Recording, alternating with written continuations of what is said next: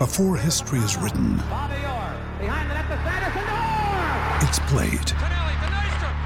Before it's frozen in time, it's fought one shift at a time. Before it's etched in silver, it's carved in ice. What happens next will last forever. The Stanley Cup Final on ABC and ESPN Plus begins Saturday.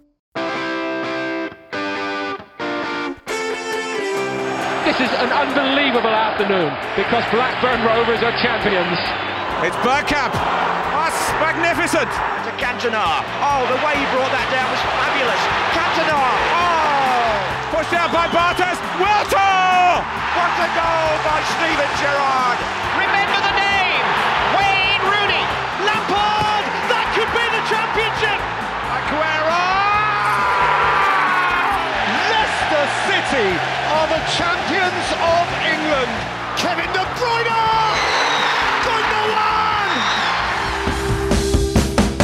Benvenuti a In The Box, il nostro podcast sul calcio inglese. In questa puntata due focus, uno sul Newcastle di Tonali partito a razzo e uno su Kane al Bayern con un occhio alla storia degli inglesi in Bundesliga, a cominciare da Kevin Keegan e poi top e flop della settimana e l'agenda del weekend.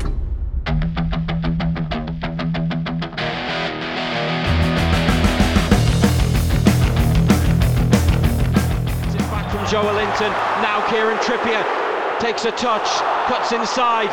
This is Bruno who has a go, and a diving Martinez pushes it clear. Gordon keeps the move alive. Joel Linton back through for Gordon. First time left footed cross, and turned in! Sandro Tonali with the most Tonali e il Newcastle non potevano iniziare meglio, un gol dopo solo 6 minuti per l'italiano, oltre allo zampino su altre due reti, e per la squadra di Au un 5-1 contro una delle squadre più accreditate della Premier League, l'Aston Villa. Ne parliamo in questa puntata di In The Box, al microfono come sempre Paolo Avanti e come sempre con me Stefano Cantalupi, ciao Stefano. Ciao a tutti, bentrovati. E da Londra Pierluigi Giganti, ciao Pierluigi. Ciao, ciao a tutti. Ma ascoltiamo subito il punto sul Newcastle del nostro corrispondente da Londra, Davide Chinellato. Il 5-1 sull'Aston Villa, la prima giornata, ha rimesso sotto i riflettori il Newcastle, quarto un po' sorpresa nella passata stagione, ma con questo successo così rotondo sulla squadra di Unai Emery, una squadra che si mh, conferma molto ambiziosa. L'obiettivo del team di proprietà saudita in questo 2023-24 è consolidarsi tra le grandi di Premier League e farsi notare al ritorno in Champions League eh, dopo 20 anni. C'è tanto entusiasmo a St. James Park e eh, Sandro Tonali è parte del motivo. L'azzurro è diventato immediatamente un idolo, sia perché a luglio, quando è stato preso dal Milan per 70 milioni, ha confermato ah, che l'intenzione del Newcastle era quella di migliorare ancora, di, di salire di livello, sia perché il suo debutto in Premier League è stato assolutamente eccezionale. Già in gol dopo 6 minuti, lo zampino su altre due delle 5 reti del Newcastle, il premio di migliore in campo e eh, la sensazione è che si sia già inserito uh, negli schemi della squadra. Eh, la prima vittoria e i gol di Isaac confermano che eh, Newcastle di Eddie Howe ha tutto quello che serve per rimanere tra le grandi. L'inizio di Premier League è molto difficile, la prossima partita sabato sarà in casa del Manchester City, un'altra situazione in cui uh, i Magpies dovranno uh, confermarsi grande e poi uh, c'è subito il confronto con il Liverpool di Jürgen Klopp. Queste prime tre partite potrebbero servire per dare al Newcastle la convinzione che serve per un'altra stagione di altissimo livello. Una stagione in cui la differenza dovrà farla anche Tonali, già idolo dei tifosi, ha un coro a lui dedicato a base di spaghetti e birra Moretti praticamente da quando è arrivato. Ha dimostrato di essere padrone, o quantomeno di aver capito già molto bene come funziona un sistema molto complicato, quello del uh, Newcastle. Può essere quello che fa fare il salto di qualità alla squadra, che ha ancora bisogno, secondo Howe, di un rinforzo prima della fine del mercato. Però i presupposti per fare bene, davvero bene, ci sono tutti. I presupposti per fare davvero bene ci sono tutti, dice Davide. Sei d'accordo Stefano? Ma io credo di sì, devo dire che colpevolmente forse quando abbiamo fatto il podcast, la puntata dei pronostici, almeno per quanto mi riguarda, non abbiamo considerato eh, il Newcastle come capace di ripetersi nell'impresa di riqualificarsi per la Champions League a questo punto 24-25, anche perché insomma deve deve giocarla quest'anno e questo porterà via delle energie. Io ho notato una serie di cose particolarmente positive, secondo me, per, eh, a parte l'ammonizione che ha preso Tonali, che eh, per quanto io continui a cercare di capire cosa volesse fare Au, non, non, non, lo so, ho troppa stima per quell'allenatore per, per, approfondire ulteriormente, perché non ho mai visto una munizione presa in quella maniera lì, per chi non, non l'avesse guardato ha rallentato l'uscita dal campo di Tonali, immagino per prendersi la standing ovation, solo che poi tarda e tarda è arrivato un bel cartellino giallo che eh, non vorrei trovarlo diffidato poi magari prima di una partita importante o addirittura squalificato. Vabbè, parentesi. Eh, no, le, le, note molto molto positive secondo me riguardano il fatto che eh, a schiantare l'Aston Villa, che abbiamo magnificato fino a dieci minuti fa come la squadra che poteva sorprendere, la, la grande stabilità difensiva di una Iemere a cinque pappine, e questo ovviamente eh, dovevano aspettarselo i Villains, però diciamo che quello che mh, forse non era eh, così scontato era che poi, eh, è che poi Hau ha messo in campo praticamente la formazione dell'anno scorso più tonali. E quindi di nuovo la solita difesa con Trippier e Barner laterali eh, Char, Botman eh, davanti a Pop come centrale, insomma tutti i giocatori anche poi davanti, dal centrocampo in avanti, la, la fantasia di Bruno, di Maraes, eh, Joe Linton, eh, Almiron, Largo e, e, ha messo Isaac titolare dal primo minuto insieme poi a, a Gordon che era sulla, sulla, parte più sinistra e questo secondo me è un ottimo segnale. L- il segnale altrettanto buono è che poi gli unici due giocatori che sono entrati a partita in corso, perché ne sono entrati anche altri ma sono entrati all'85esimo,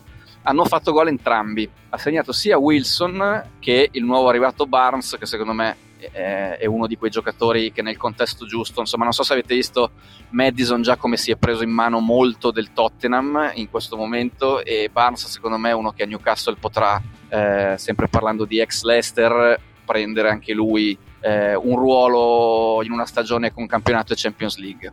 Quindi insomma, questi sono, cioè, è, è la, l'esordio da sogno di un allenatore. Tu riproponi la tua ossatura, è super collaudata e travolge una delle rivali per le posizioni per le quali competi anche tu. E chi è andato in panchina entra e segna in una giornata in cui il tuo centravanti fa doppietta. Cioè, meglio di così, onestamente, difficile da sognare per quelli eh, Sultain in bianconeri che per tanti anni hanno masticato talmente amaro che insomma anche chi non li ama troppo non può non essere contento nel vederli finalmente gioire di questa impresa. Eh sì, viene subito voglia di andare lì a vedere una partita al St. James's Park. Eh, Pierluigi ovviamente la solita avvertenza è si è giocato una sola partita, però effettivamente iniziare così è, è tanta roba come si dice purtroppo. Sì, anche, anche perché comunque il Newcastle, e lo accennava Davide, hanno un inizio molto molto complicato perché adesso è arrivato il Villa, ma poi in rapida successione ci saranno City, Liverpool e Brighton. Quindi dovevano partire assolutamente con il piede giusto. Devo dire che i Villans hanno anche avuto un po' di sfortuna perché privi di Moreno, di Buendia e di Ramsey. Eh, hanno poi perso a partita in corso Minx e anche questo sembra essere un infortunio abbastanza grave. Ci sono state le defiance difensive piuttosto serie, quello che ha fatto Consa in occasione del punto del, del 3-1 di Isaac, eh, non gliel'avevamo visto fare per un'intera stagione, quindi però insomma tutto ciò non deve secondo me togliere nulla ai, ai grandissimi meriti del Newcastle, ne parlava Stefano, sono d'accordo con quello che dice lui, nel senso che ovviamente è un vantaggio poter partire da un organico che è già collaudato, da un sistema che i giocatori hanno già sostanzialmente imparato a memoria. E devo dire anch'io che mi ha forse stupito in positivo come Tonali si sia inserito bene perché Tonali ha fatto il gol, ha fatto dei passaggi importanti, eh, ha, ha, dimostrato di essere un giocatore dinamico perché si è andato a inserire da intermedio nei momenti giusti, ma ha anche schermato e recuperato palloni. Mi sembra il secondo gol sì, o addirittura il primo, non mi ricordo, ma è comunque nato da una palla che aveva eh, intercettato lui in mezzo al campo. Quindi questo è sicuramente un, un dato estremamente positivo e poi mi sembra che gli altri due giocatori che hanno fatto vedere davvero di che pasta sono fatti sono stati Isaac e Gordon. Ora, Isaac, nonostante l'infortunio, l'anno scorso aveva già fatto 10 gol in 22 partite, che è sicuramente un, un ottimo numero. È partito con una doppietta, è un giocatore che anche nel momento in cui giocasse Wilson da centravanti può defilarsi su una delle fasce, per cui è comunque un, un elemento poliedrico e poi ha dei piedi fatati. E Gordon, che invece l'anno scorso non aveva dato il meglio di sé, secondo me ha messo un po' di tempo a imparare quello che Howe gli chiedeva, non è eh, un caso che lui abbia detto all'inizio non ci capivo niente, cioè non, non, non mi era chiaro che cosa dovessi fare, quali movimenti dovessi fare, perché comunque arrivare in una squadra e con un allenatore non banale come Howe a metà stagione non è semplice, ma quest'anno probabilmente anche grazie al, al, boost che ha avuto agli europei under 21 che ha vinto e nei quali è stato uno dei protagonisti, mi sembra che sia partito bene sulla fascia sinistra, ha fatto passare un pomeriggio di fuoco a, a Cash. Eh, quindi io sono molto mm, curioso di vedere cosa succederà nel prossimo weekend eh, contro il Manchester City perché quella davvero è la prova del 9 che ci farà capire quanto questo nuovo Newcastle eh, è solido.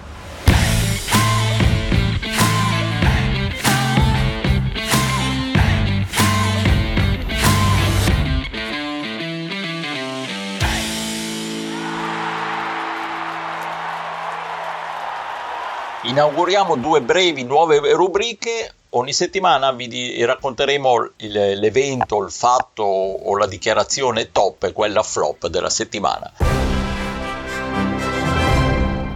Partiamo col top, partiamo con Pierluigi. Eh sì, io ho scelto il, il Burnley che mi sembra essere il club più fantasioso nei tweet di presentazione di nuovi acquisti perché per lo svizzero Anduni avevano tirato fuori un cinguettio con uh, i Teletubbies che era molto simpatico ma secondo me si sono superati con uh, Sanderberg, il centrocampista dello Sheffield United che è arrivato poco prima dell'inizio del campionato, perché hanno utilizzato nel video di presentazione una scena della Pantera Rosa del 2006 in cui Steve Martin, che nel film faceva ovviamente l'ispettore Clouseau, prende lezioni di inglese e cerca di pronunciare la frase vorrei comprare un hamburger, no? in cui l'hamburger deve essere ovviamente pronunciato burger eh, al, all'inglese, fino a quando invece di, di, di, pane e manzo appare proprio il, nor- il norvegese burger dicendo che insomma il vero burger è lui. Eh, quindi presentandosi in questa maniera ai suoi nuovi tifosi. Evidentemente hanno parecchio tempo libero i gestori dei social del Burnley, ma riescono a trovare queste chicche piuttosto interessanti. Stefano, a te il divertente compito di raccontarci il flop della settimana. Sì, anche qui non è una um, prestazione di un allenatore, di un giocatore. Cercheremo in questa rubrica di svariare un po', insomma, per, anche perché diciamo che dovendo sceglierne magari indicarne uno eh, finché c'è Holland rischierebbe di naufragare la rubrica alla terza puntata perché se andiamo avanti di questo passo la vedo complessa quindi no in, eh, almeno per i top ovviamente io il compito di flop eh, io eh, introduco un tema che in realtà meriterebbe di essere approfondito molto più a lungo e forse non soltanto per quanto riguarda il calcio inglese perché l'applicazione dei vari protocolli o del protocollo VAR continua a, a non essere perfetta ecco, in Inghilterra come in altri posti eh, ora, tra il non essere perfetti e eh, succedere cose come quella che è successa a Old Trafford nel tempo di recupero, proprio negli ultimissimi minuti di partita tra, nel match tra United e Wolverhampton, ce ne passa. Insomma, l'uscita di Onana e l'uscita alta, diciamo, su una del, delle, delle ultime occasioni che i Wolves avevano era sicuramente da rigore, nel senso che o comunque da, almeno da rivedere, adesso non voglio sbilanciarmi per forza, ma è un classico episodio che eh, il portiere che esce non prende minimamente il pallone e travolge con le braccia il giocatore, poi possiamo discutere quanto vogliamo sul fatto che magari non avrebbe impattato il pallone, non, non avrebbe segnato, però insomma il regolamento non, non prevede questo genere di discussioni, quello era chiaramente un intervento quantomeno da rivedere che l'arbitro poteva anche non, forse non vedere essendo comunque una mischia in area anche se aveva posizione per vederlo, tant'è vero che lo ha giudicato lui eh, in prima battuta non da rigore, però tutti i soggetti coinvolti in, questa, in questo caso diciamo, eh, della prima giornata sono stati sospesi, poi eh, compresi gli addetti a alla tecnologia per il mancato intervento, per la mancata segnalazione all'arbitro. Eh, O'Neill, allenatore di Wolverhampton, è stato già, eh, come dire, molto tranquillo rispetto a quello che è successo perché ha protestato, ma poi si è messo a parlare col quarto uomo chiedendo delle spiegazioni che francamente in quel momento lì, insomma, non so quanti sarebbero stati lì con calma a, a studiare le interpretazioni del, delle, delle, delle, chiamate, del protocollo, del, del, dell'on-field review. Eh, però insomma non è un, un grande inizio e questo è anche un episodio particolarmente importante perché Wolverhampton, a parte che avrebbe meritato di fare dei punti a Old Trafford per la partita che ha fatto e anche per tutto quello che gli è successo prima, vedi Lopetegui, ma ha perso, probabilmente ha perso un punto che per carità, siamo alla prima di 38 giornate, non può per forza di cosa essere definito così pesante, però insomma a livello morale eh, portarsi a casa un meritato pareggio in casa dello United avrebbe dato un certo boost a un club che è partito invece col freno a mano per tutte le vicissitudini sulla, legate alla panchina che ben conoscete. Spero.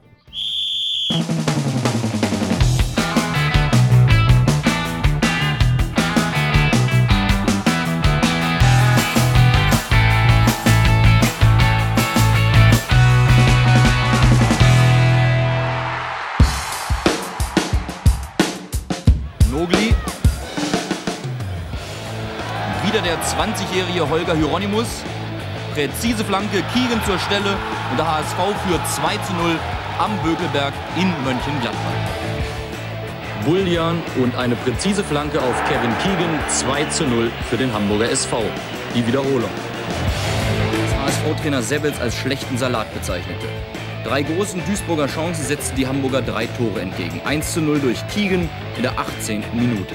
E quindi Kane è un giocatore del Bayern Monaco, ma apriamo questo segmento del nostro podcast, avete sentito con delle telecronache tedesche d'altri tempi, sono i racconti dei gol di Kevin Keegan quando passò clamorosamente nel 1977 da campione d'Europa dopo aver vinto appunto la prima Coppa Campioni del Liverpool passò clamorosamente dal Liverpool all'Hamburgo strapagato fu un, eh, un, colpo che fece sensazione e Kevin Keegan fu il primo giocatore inglese ad approdare in Bundesliga. Eh, fece scalpore per le cifre e fece scalpore perché appunto era rarissimo che un inglese andasse a giocare all'estero tanto più una stella conclamata come Kevin Keegan eh, che andò ad Hamburgo dove peraltro vinse due palloni d'oro. Ci racconta quel clamoroso episodio e in genere l'inizio del passaggio dei giocatori inglesi in Bundesliga, che non sono stati tantissimi nella storia, il nostro amico e collega Roberto Gotta. Beh, allora, l'arrivo di Harry Kane al Bayern per certi versi è un ritorno al passato. Ai tempi del primo, Kevin Keegan dell'era moderna, 77 passaggio clamoroso dal Liverpool, campione d'Europa, all'Hamburgo, con stipendio sei volte tanto, siamo quasi a livello di un passaggio dalla Premier League all'Arabia Saudita di oggi, stipendio che tra l'altro venne anche raddoppiato prima dell'ultimo anno. Quindi Keegan, che aveva guadagnato 22.000 sterline dell'epoca al Liverpool nell'ultimo anno, al terzo anno ad Hamburgo arrivò a guadagnarne 250.000, 10 volte tanto. Ebbe problemi di inserimento, non tanto per la lingua. La moglie Jean conosceva il tedesco, aveva studiato a scuola ed era anche piuttosto brava. Keegan fece un grande sforzo di impararlo perché, come scrisse nella sua autobiografia, non voleva fare la figura del solito inglesuccio che all'estero pensa che tutti debbano parlargli nella sua lingua. Voleva lui imparare quella locale. Il problema è che il presidente dell'Hamburgo mise in piazza il suo stipendio, i compagni di squadra erano un po' gelosi, oltretutto Keegan aveva sostituito Blankenburg che era un giocatore molto popolare, oltre che tre volte campione d'Europa con l'Ajax, quindi gli inizi furono difficili, i compagni di squadra non gli passavano la palla in allenamento, lo ostracizzavano, Keegan fece di tutto per inserirsi, problemi che oggi sicuramente non ci sono perché i giocatori hanno una maggiore capacità di corrispondere anche a livello di social media rispetto a una volta. Keegan alla fine ce la fece, vinse addirittura due palloni d'oro con l'Hamburgo e non riuscì però a vincere la Coppa dei Campioni. La finale persa contro il Nottingham Forest, brutta finale a Madrid, gol di Robertson. Tra l'altro Keegan ci avrebbe tenuto molto a battere il Nottingham Forest perché non era assolutamente un estimatore di Brian Clough che aveva avuto delle parole non tanto gentili nei suoi confronti, salvo poi cercare di firmarlo nel 1978. Ci fu poi Tony Woodcock, comprato dal Colonia dopo che aveva giocato contro il Colonia proprio con il Nottingham Forest nella stagione 78-79. Ecco, punte, attaccanti, giocatori affermati. Poi per tanto tempo nulla i centrocampisti, centrocampisti offensivi come Hargreaves, come Sancho, come Bellingham recentemente e adesso finalmente si torna a un giocatore estremamente noto come Harry Kane. Però è curioso perché veramente da tanti anni un giocatore inglese affermato e con quella fama non andava in Germania. Allora Pierluigi, eh, come sempre molto bello il racconto di Gotta, eh, sì, non sono stati tantissimi, Keegan sicuramente il più famoso, Kane degno di Keegan come ruolo, come importanza del giocatore, in mezzo un po' di eh, Carneadi e qualche buon giocatore. Sì, però recentemente direi che invece la tendenza è tornata di nuovo a diventare importante, soprattutto in direzione Borussia Dortmund, che comunque ha accolto tra, tra le proprie fila tanti promettenti giocatori inglesi eh, che consideravano, secondo me giustamente, anche il palcoscenico perfetto per fare esperienze ad alto livello, no? perché comunque la Bundesliga è un campionato che è leggermente inferiore come livello a quello inglese, ma ha una cornice meravigliosa, forse a livello di tifo, e addirittura meglio de, de, del campionato inglese, secondo me alcuni campi e, e forse ha la, la, la, bellezza che in tutti i campi, no? a differenza dell'Inghilterra dove ogni tanto eh, in qualche grande piazza sembra di essere in un ambiente un po' morto, in Bundesliga è molto improbabile che ciò succeda. Comunque tornando ai giocatori del Dortmund è chiaro che mi riferisco in particolare a Sancho e a, e a Jude Bellingham. Sono loro i due esempi più importanti. Tutti e due sono andati via a 17 anni dall'Inghilterra. Sancho ha lasciato l'Academy del Manchester City e col Dortmund 104 eh, partite e 38 reti, quindi comunque un, uh, un percorso molto importante che poi purtroppo per lui gli è servito fino a un certo punto quando è tornato al Manchester United perché ha patito tantissimo la, la differenza ma forse anche per problemi suoi caratteriali. Eh, situazione simile come dicevo per Jude Bellingham che invece ha lasciato il, il Birmingham City quindi è passato dalla Championship eh, alla prima Bundesliga per cui il salto è stato abbastanza importante e anche lui insomma ha fatto chiaramente molto bene al di là dei 12 gol però mh, ha preso per mano un Borussia Dortmund che poi non è riuscito in maniera un po' rocambolesca a non vincere il titolo l'anno scorso, ma sicuramente Bellingham si è imposto eh, nella Bundesliga ed è maturato e sappiamo che ormai è il condottiero del centrocampo della nazionale inglese eh, e anche del, del, Real Madrid ovviamente. C'è un terzo giocatore inglese che secondo me sta cercando di seguire le orme dei suoi conterranei più famosi, è Jamie Bino Gittens, anche lui provenienza del City, è un 2004, è al Dortmund dal 2002 ed è un giocatore che promette davvero bene, anche lui un, un centrocampista offensivo un po' come Sancho. E, e poi ce lo diceva um, Roberto, ci diceva che faceva il nome di, di Woodcock, no? che secondo me uh, al tempo di Keegan probabilmente è stato il giocatore più famoso, il giocatore inglese o britannico più famoso ad andare in, uh, in, Bundesliga. Lui andò al Colonia in due periodi, tra il 79 e l'82 e poi tra l'86 e l'88 ed è cosa abbastanza bizzarra eh, che poi ha terminato la carriera nei cugini, no? cioè nel, nel, Fortuna Köln in Zweite Bundesliga, facendo qualche, qualche golletto anche lì. Di, però forse il giocatore che ha vinto di più in, uh, in Germania è Owen Hargreaves. Hargreaves. Lui eh, al Bayern ovviamente, quindi stessa squadra di Harry Kane.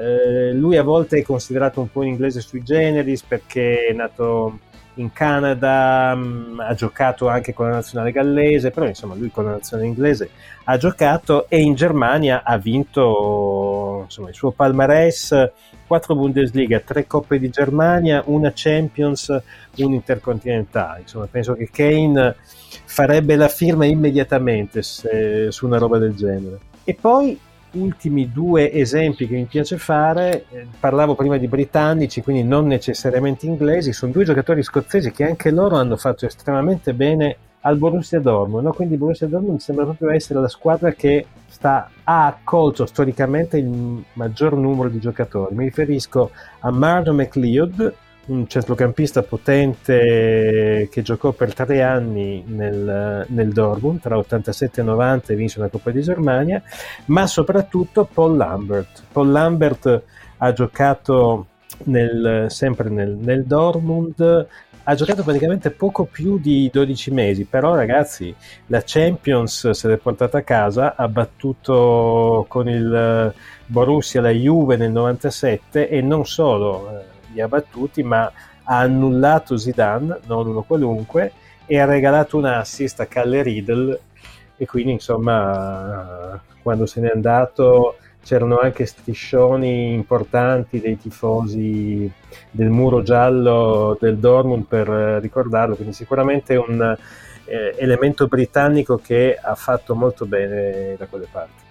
E adesso dunque tocca a Kane. Io ero casualmente a Monaco di Baviera nel giorno del suo debutto, debutto con sconfitta nella Supercoppa di Germania eh, contro Lipsia. Non ho visto la partita purtroppo, ma ho visto in giro tan- già tante magliette del Bayern con eh, il numero e il nome di Harry Kane. Grandi aspettative, ha iniziato da eh, proseguendo la tradizione del Tottenham, quindi non vincendo nulla, speriamo però che, che le, cose cam- eh, le cose cambino col tempo. Stefano, tu come lo vedi? Ma lo vedo bene perché, insomma, al di là della battuta di Tuchel che, eh, diciamo, per consolarsi un po' di quello che è successo ha detto mi spiace per Harry che probabilmente è arrivato qui adesso e penserà che ci siamo allenati malissimo tutta l'estate.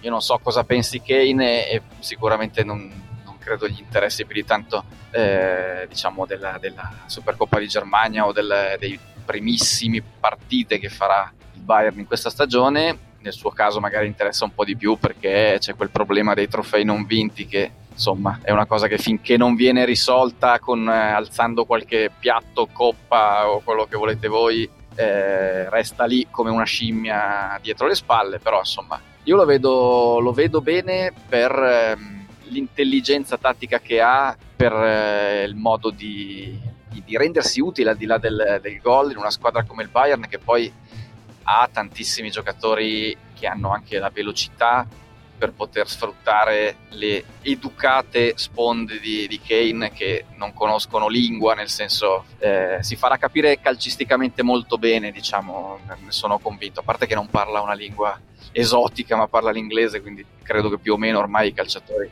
bene o male lo parlichino tutti, al di là della, dell'aneddoto che raccontava Roberto nel descrivere il Keegan di Hamburgo. Però, insomma, io credo che abbia tutte le caratteristiche per...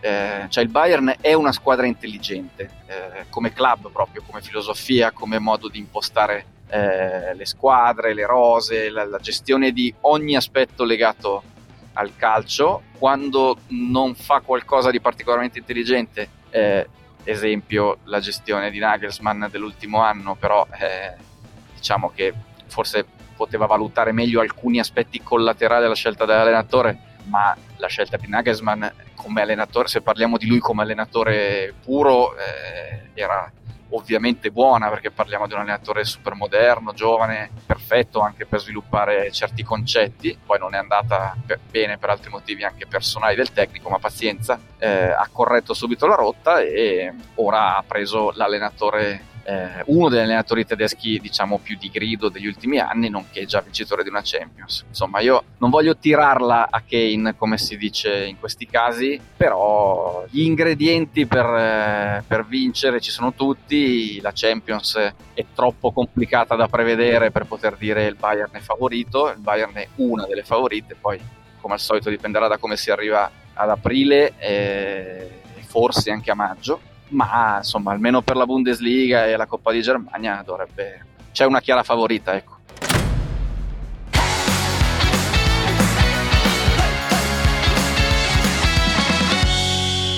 E chiudiamo con una, un'altra nuova rubrica, eh, vi indichiamo l'agenda delle, dei prossimi giorni, un appuntamento da non perdere tra i tanti del weekend o dell'inizio della settimana successiva. Eh, per questa puntata se ne occupa Stefano, vai Stefano. Sì, io mh, mm, sono molto curioso e quindi lo segnalo anche all'attenzione dei nostri lettori di vedere come Guardiola sistemerà il City senza De Bruyne eh, anche perché, come ricordava il buon Davide eh, nel suo intervento sul Newcastle, eh, sono attesi da, da, una sfida molto molto delicata in campionato, già qualcosa si vedrà, ma nella Supercoppa europea ovviamente parlo nel momento in cui stiamo registrando questo podcast perché poi eh, probabilmente tra qualche tempo insomma quando lo ascolterete sarà già finita la Supercoppa europea ma non abbiamo ancora noi che stiamo commentando qui nessun elemento per dire quello che farà Guardiola eh, per provare a rimpiazzare De Bruyne che ricordiamo ha un problema di ricaduta a un ginocchio e rischia di tenerlo fuori molti mesi e molto probabilmente fino alla fine di questo anno solare. Quindi